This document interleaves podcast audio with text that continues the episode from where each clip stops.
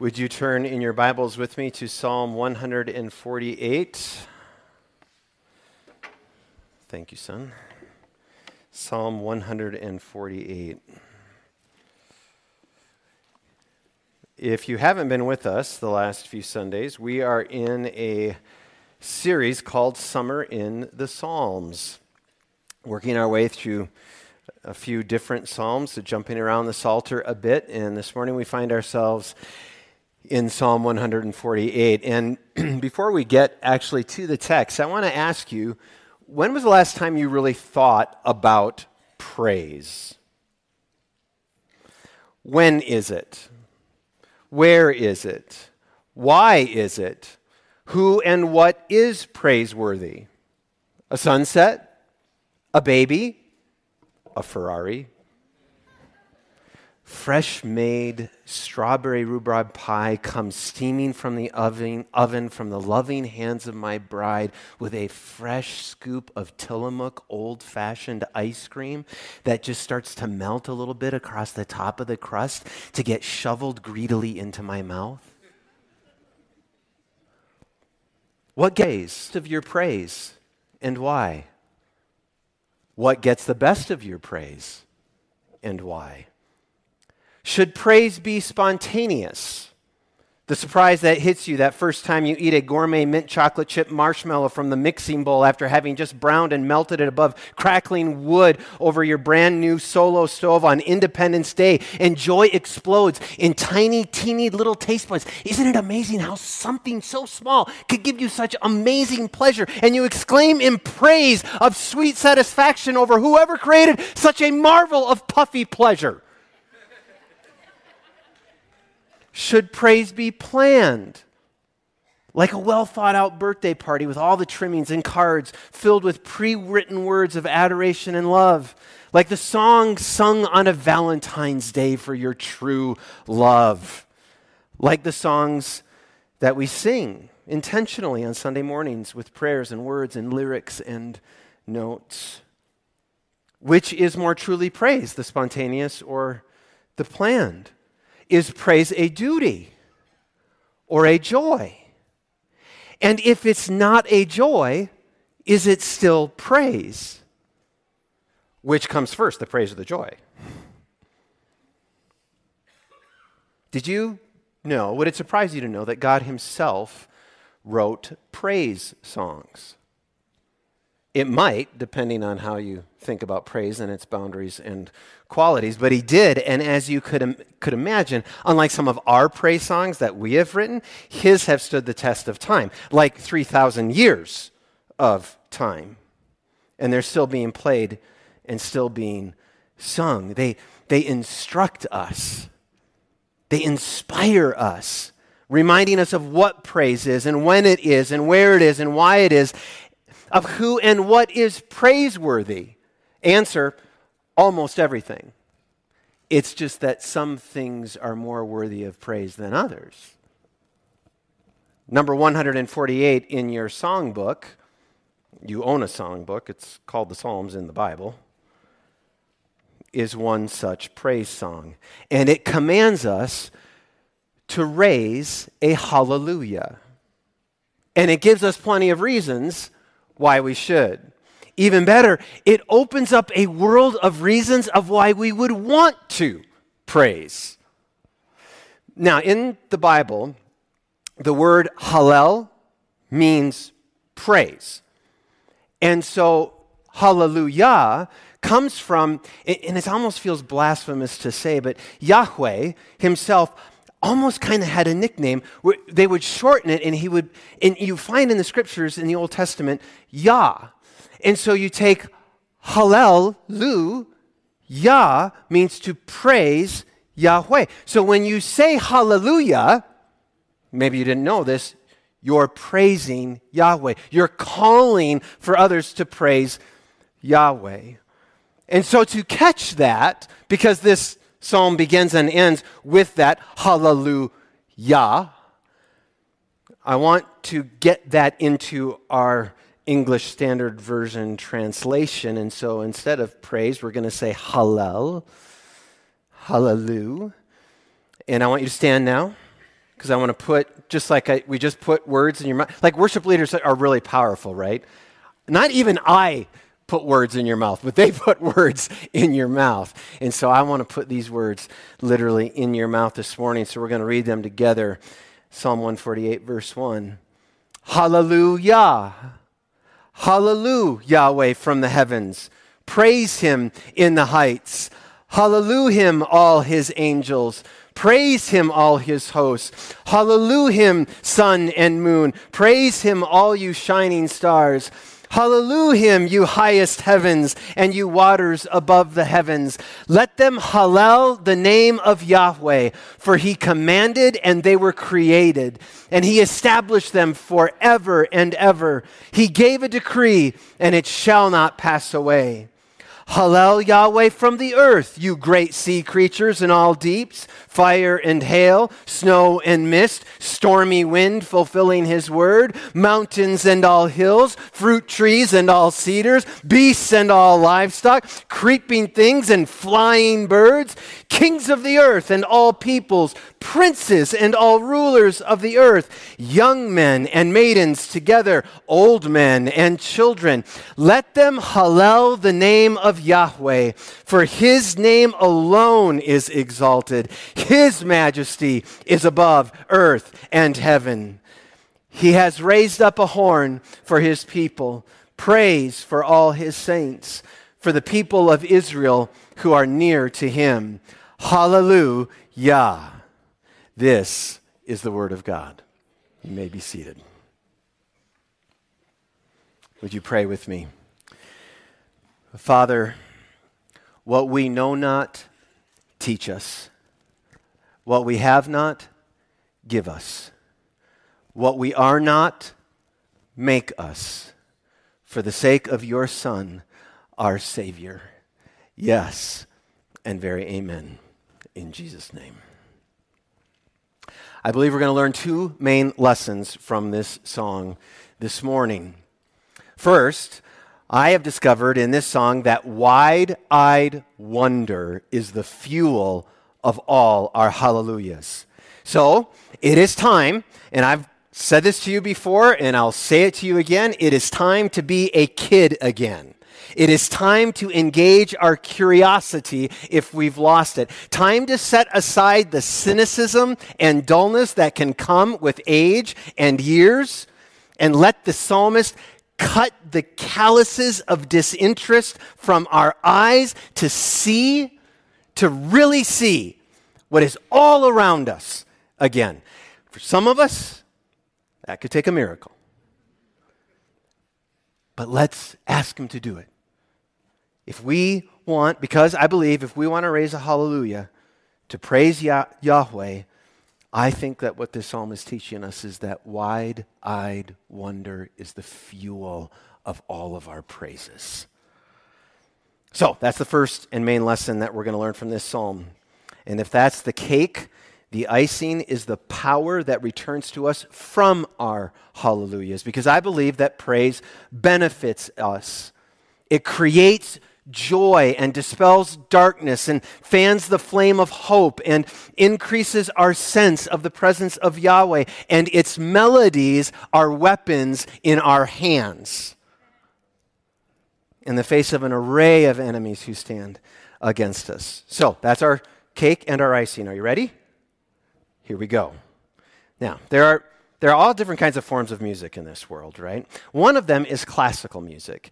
And in classical music primarily, it talks about they talk about movements that happen throughout the music. And while that's really true in classical music, I think it's probably true of all music. The songwriter seeks to take us through stories when we listen, listen to songs generally. And I think that's what's happening here in Psalm 148. It has three major movements of praise that at least I can see. Movement one is the heavens above, so verses 1 through 6. And movement two is the earth beneath, verses 7 through 12. Now here's what I let me give you the big picture of those two main movements. There are 30 agents of praise that are listed in this psalm. I think that's the main idea that these 30 agents praise Yahweh. The secondary aim, I think, in this psalm is that their existence and their activity inspire us into praise of Yahweh. Here's a way to think about what I think we see in Psalm 148. Anybody ever been to a planetarium?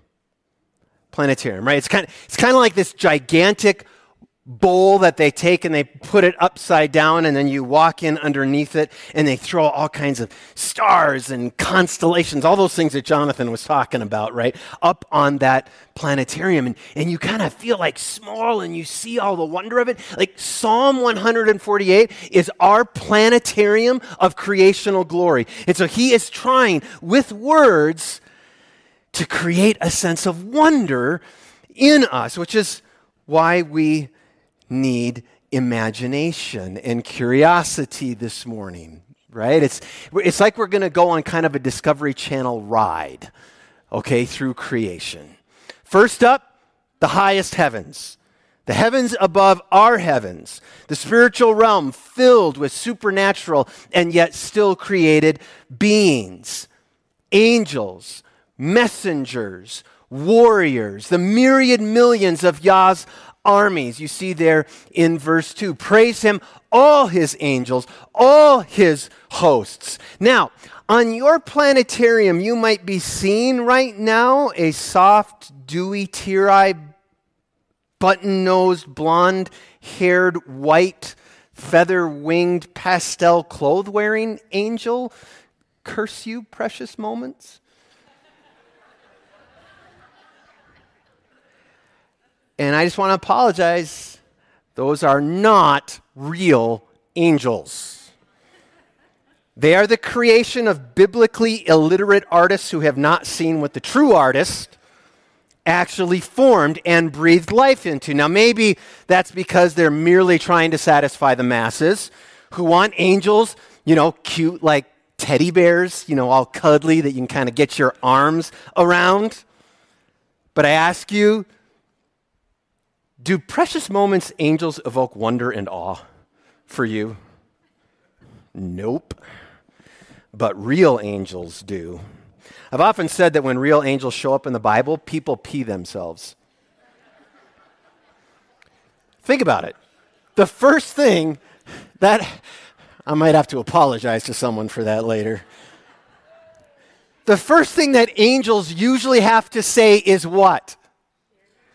Fear not. Why do you think that is? Because they're fearful. They evoke awe. Listen to Ezekiel. Behold, a whirlwind came out of the north, a great cloud, and a fire enfolding itself, and a brightness was about it. And out of the midst thereof is the color of amber, out of the midst of the fire. Also out of the midst thereof came the likeness of four living creatures, angels. And this was their appearance. They had the likeness of a man, and everyone had four faces, and everyone had four wings, and their feet were straight feet, and the sole of their feet was like the sole of a calf's foot, and they sparkled like the color of burnished brass, and they had the hands of a man under the wings on their four sides, and they had and they four had their faces and their wings. Their wings were joined one to another. They turned not when they went. They went every one straight forward. As for the likeness of their faces, they four had the face, the face of a man and the face of a lion on the right side, and they four had the face of an ox and the face of an eagle on the left side. Thus were their faces, and their wings were stretched upward. Two wings of every one were joined one to another, and two covered their bodies. Apparently, that's not marketable for precious moments.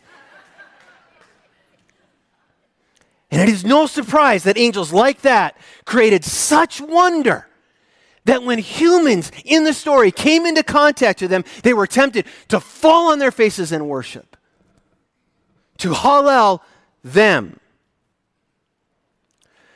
Verse 3 Hallelujah, him, sun and moon. Praise him, all you shining stars. Hallelujah, him, you highest heavens and you waters above the heavens. So we move down now from above the heavens to the heavens above us.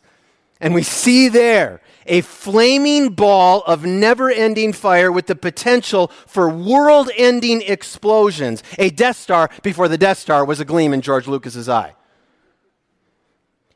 It is so hot and so flaming that when I go on a prayer walk, on Thursday before I write the sermon. This orb, 94.507 million miles away, warms me and turns my skin pink.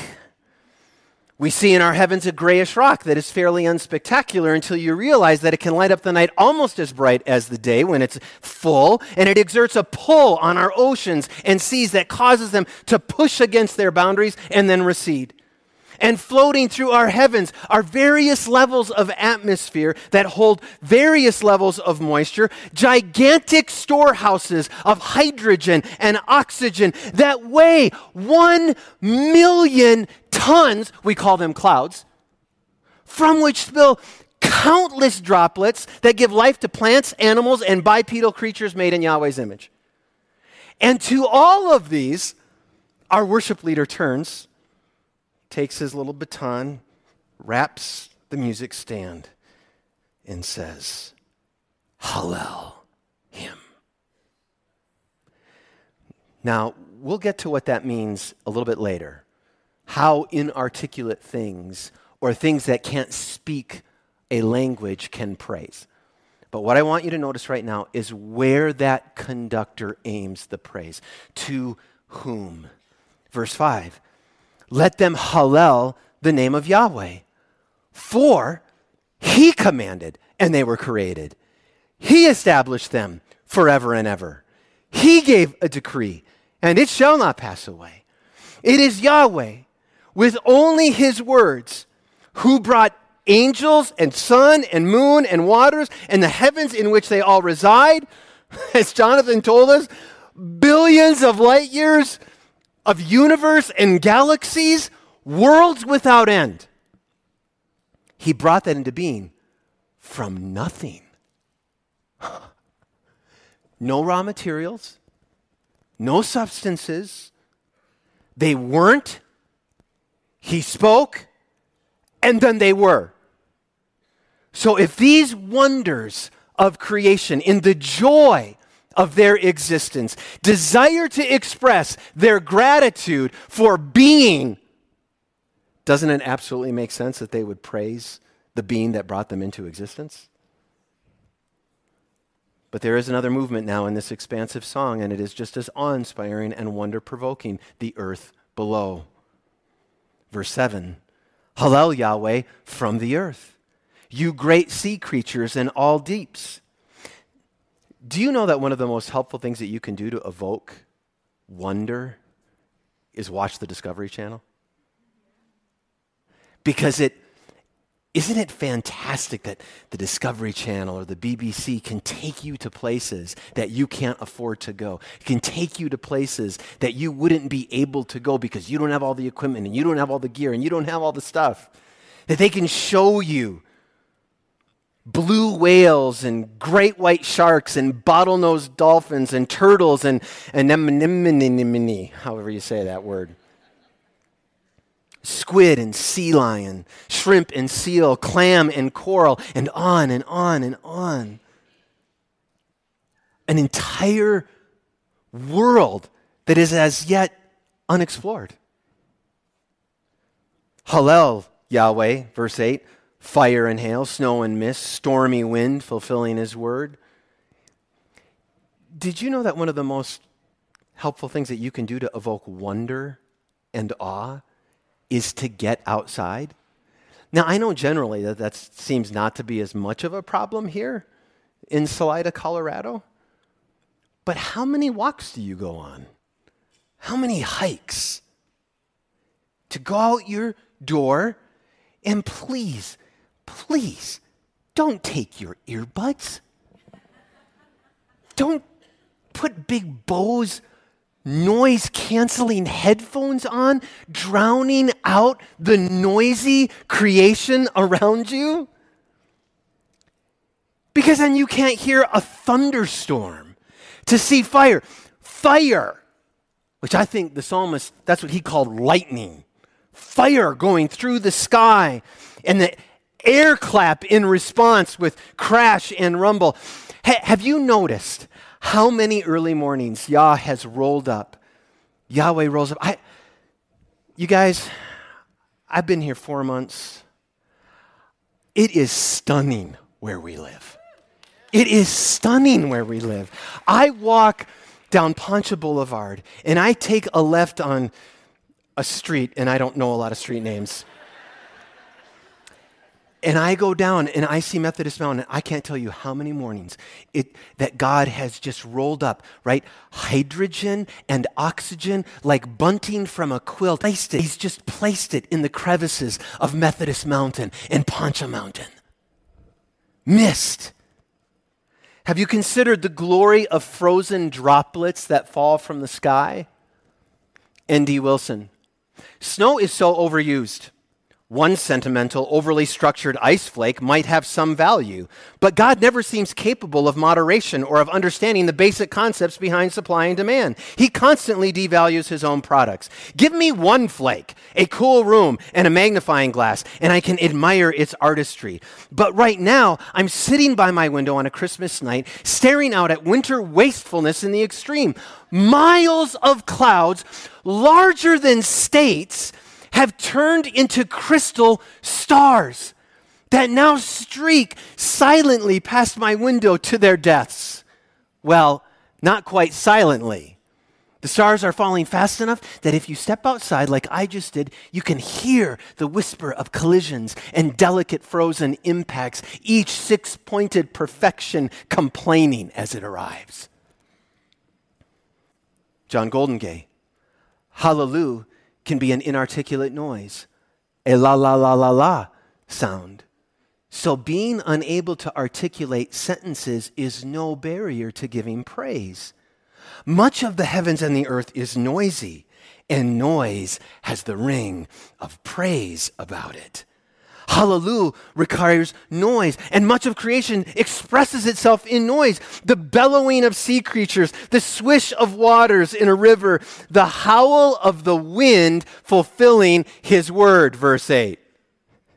to which Salidans say, Amen, we know about wind. Do the stormy winds of Salida bother you? It's curious to me how many people have said to us, We're sorry about the wind. Like as if you had something to do with it. We, we should have warned you better. Like, we hope you don't leave. People have said that. But, family, these stormy winds are fulfilling His word. They are an expression of His purpose. Their speech points to their source and they evoke wonder if we'll let them. My friend Nancy, I remind myself that spring winds push away winter and make room for summer. Beautiful. Jesus, you know well enough how the wind blows this way and that. You hear it rustling through the trees, but you have no idea where it comes from or where it's headed next. That's the way it is with everyone born from above by the wind of God, the Spirit. So maybe wind was created just so Jesus. Hey, have you ever thought of this? Maybe wind was created just so Jesus would have a metaphor to help us understand what the Spirit is like so that every time we see this wind seemingly unstoppable and powerful, uprooting things and moving them in ways that we don't completely understand, maybe every time we saw that, we think about the Holy Spirit and His power and His unstoppable nature and force. Maybe that's why we have wind. So maybe we, more than any other people in the country, should say, Hallelujah for Salida spring winds because we see more of God than anybody else. Verse 9 Hello, mountains and all hills, fruit trees and all cedars. N.D. Wilson again. Tree, I say, and you know what I mean. You see one in your mind, or you glance out your window and you remember the much needed pruning. Tree, God says, and there is one.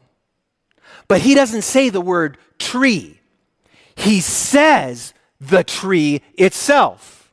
He needs no shortcuts. He's not merely calling one into his existence, though his voice creates. His voice is its existence. That thing in your yard, that mangy apple or towering spruce, that thing is not the referent of his word. It is his word and its referent. If he were to stop talking, it would not be there. Now, this is Bill Wilson. Imagine a poem written with such enormous three dimensional words that we had to invent a smaller word to reference each of the big ones, that we had to write the whole thing in shorthand, smashing it down into two dimensions just to talk about it. Or don't imagine it, look outside. Human language is our attempt at navigating God's language. Oh, that's good. Because what? Because he's constantly speaking. He's using syllables, and all of those syllables in those words are everything that you see around you. And our language is just an attempt to try and navigate all of these words that he's constantly pouring forth into existence and holding them all up by the word of his power.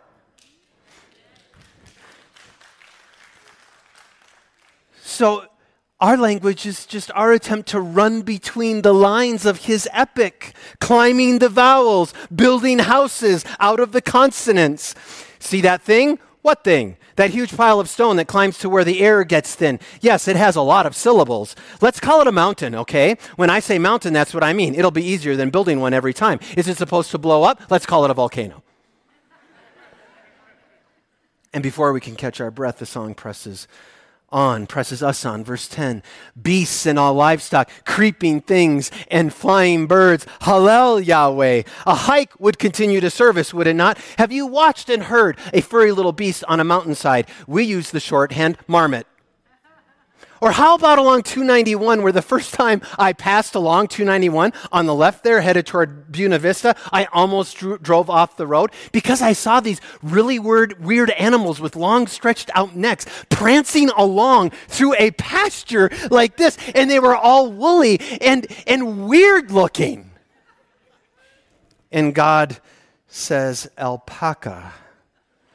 And to see one is to know that he has a whimsical streak.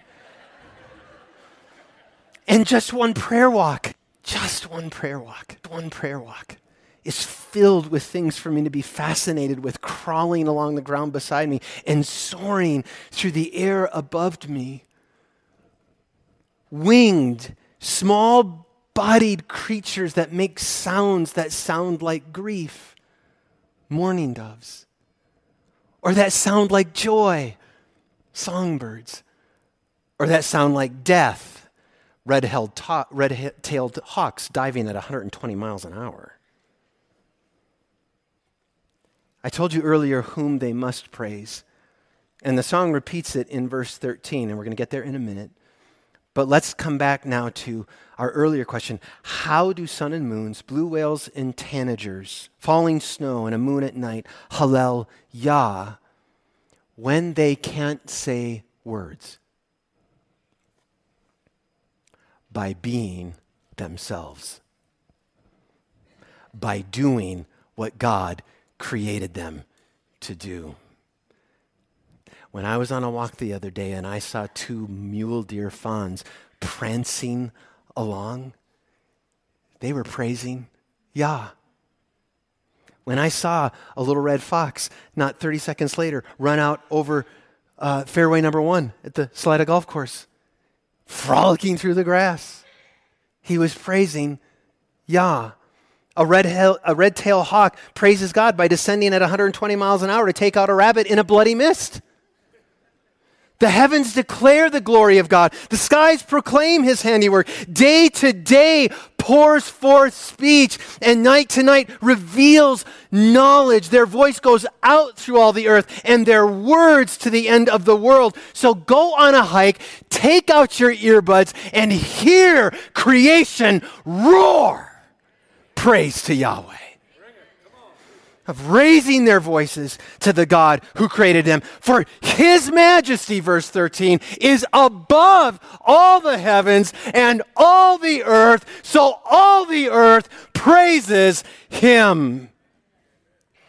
Do you marvel at his creation? Does it fill you with wide eyed wonder? Or do you just drive in your car down US 50 looking for the next song to play?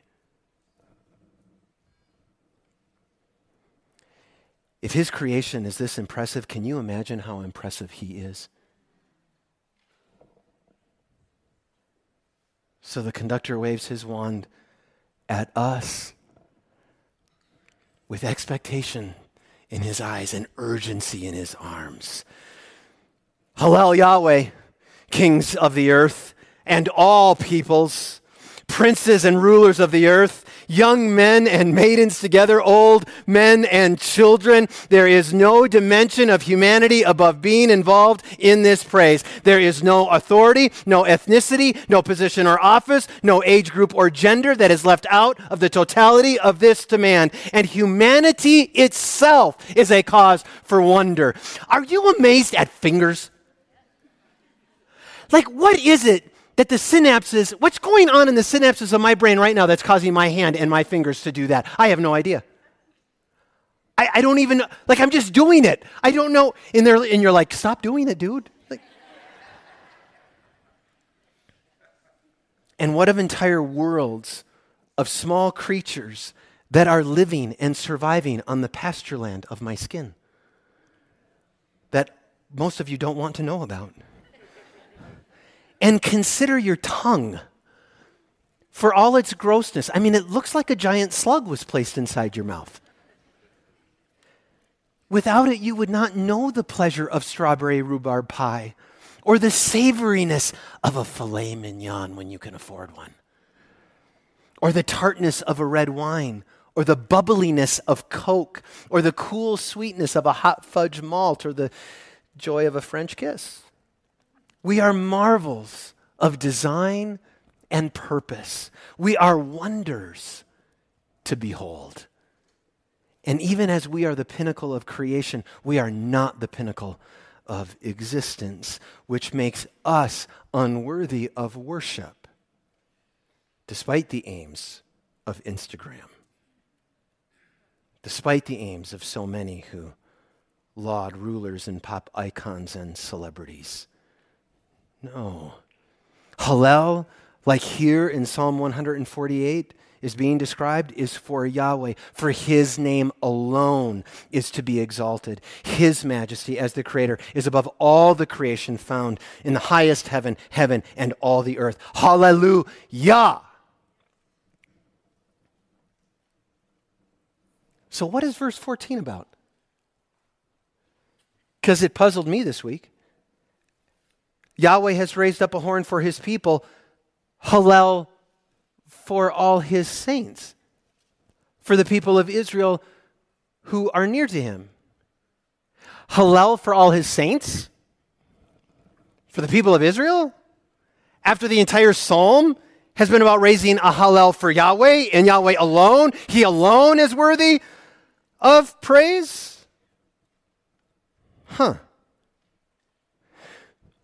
David wrestled with this back in song number eight in our psalm book. Jonathan read it for us earlier. He too pondered the majesty of Yahweh, meditated upon the heavens, the work of God's fingers, heavenly beings, sheep and oxen, beasts of the field, birds of the sky, fish in the sea, all of it. And he wondered, What is man that you are mindful of him? And the Son of Man that you care for him. David was amazed and filled with wide eyed wonder and awe at God's creation, and further, that a God of such majesty should have elevated little old Israel. That he would set his affections on a people because of his loving kindness and care. And I think this is how we want to use the Bible to help interpret the Bible, to answer our questions. So I think that the observation by David in Psalm number 8 infirms what is going on in 148. Namely, that God's creative power undergirds and gives us confidence in God's redeeming power. A power that moves him to care for a people, to draw near to them and draw them near to him. Verse 14. What is man that he would be mindful of us in this way? A couple of weeks ago, we were on a hike with some friends. They're visiting as they're on furlough from Dakar, Senegal. And I've noticed as I've walked around Salida, uh, these huge ant mounds that we find along hiking trails and in pasture lands, right? You, have seen these, you all know these big ant mounds, right? And so we're walking along on this hike and we, we come along to this ant mound and we're on a water break. And so Tim walks over and he's kind of curious about it and he takes his foot and he knocks the top off. And immediately, a bunch of ants come like flooding out of the little holes that have been uncovered, right? And it, and it struck me right then that I thought, I wonder what it's going to be like on the evening news in Ant World. You know, when, when they're pulling up CNN, you know, the Colony News Network. And, and I pictured what it might have been like. We go now to Bob coming to us live from mound number 1043. Frank, I'm here at mound number 1043, and as you can see behind me, an a disastrous event of epic proportions has happened. One of our gods, for no reason that we can tell, just toppled the mound. We've got 143 dead, countless injured, multiple larvae potentially unable to further develop, and work to rebuild the mound is now underway. The workers from mounds 1042 and 1044 have been here immediately trying to rebuild the mound. Frank, back to you. You see, to ants, we are gods. Imagine a little ant songwriter penning this tune. What is the ant that you are mindful of him? The son of the ant that you would care. Can you imagine giving your life to save an ant? Can you imagine saying, shrink me down, Get me to mound 1043 so I can help out. That's crazy.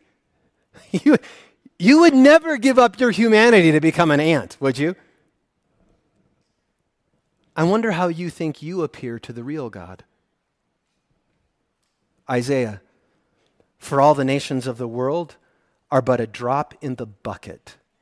They are nothing more than dust on the scales. He picks up the whole earth as though it were a grain of sand. And this majestic God looks down and sees the chaos of our little colonies, our little kingdoms, our skirmishes and need, with civilizations toppling. And he raises up a horn of salvation for his people. And he turns to his one and only Son and says, Go down to these ants, become one of them Shrink yourself down to their size. Take on their smallness and frailty and tininess and let them crush you, kill you, bury you in the earth, only to rise again and make all things new. Draw near to them, my son, so that they may draw near to us. And Jesus didn't look at his father and say, That's crazy. Why would I lay aside my divinity for them. He didn't say that. He said, Send me. Hallelujah. How majestic is his creation, and how majestic is his name in all the heavens above and in all the earth beneath. When I look at it all, as a picture of his creative power, when I look at how he crowns us with glory and loving kindness through his redeeming power, how can I do anything? How can we do anything but praise? So try it. Go for a hike. Open your eyes. Take in the majesty of all creation with new, wide eyed wonder chuckle. Worship team, would you come up? Yeah, I, I keep telling people I, I find myself going on walks and I, I'm literally laughing out loud, which is such a grace. I, I look around and it's just like, I can't believe I'm here. I just can't believe I'm here, God. With this people, in this place, at this church, in this valley, with these mountains and this river and this like beauty and glory and majesty. It's just like, oh, did you ever do that? I hope you do. Because that right there is a weapon for you. That's the icing on the cake of praise of Yahweh. When, when we allow ourselves into that space, joy erupts and darkness is dispelled and hope is fanned into flame. That's why we sing. Isn't that why like sometimes have you, have you ever come to church and it's just been like one of those mornings where you woke up and it was just the wrong side of the bed am i the only one and you're just like you're crabby and you don't know why like i'm just crabby today i have no reason to be crabby and then you come in here and you stand among some other people and you see that one like crazy person like moving their whole body and, in, lifting up their arms, which were a little bit at grace than where I've been in, at other times in my life. But I think we could actually even do a little bit better. You know, praise, it can involve all your body. It's not just for concerts and auditor- uh, stadiums, folks. It can happen right here. You can lift up your arms, you can wave them, you can get other parts of your appendages moving. It's really okay, right? It shows joy. Now, you can praise without doing that. Don't get me wrong. Don't feel guilty if you're stoic and just want to be really still. That's cool. That can happen here. You don't have to move to praise. But I found it helps. So, you ready to praise? Let's stand and praise Yahweh.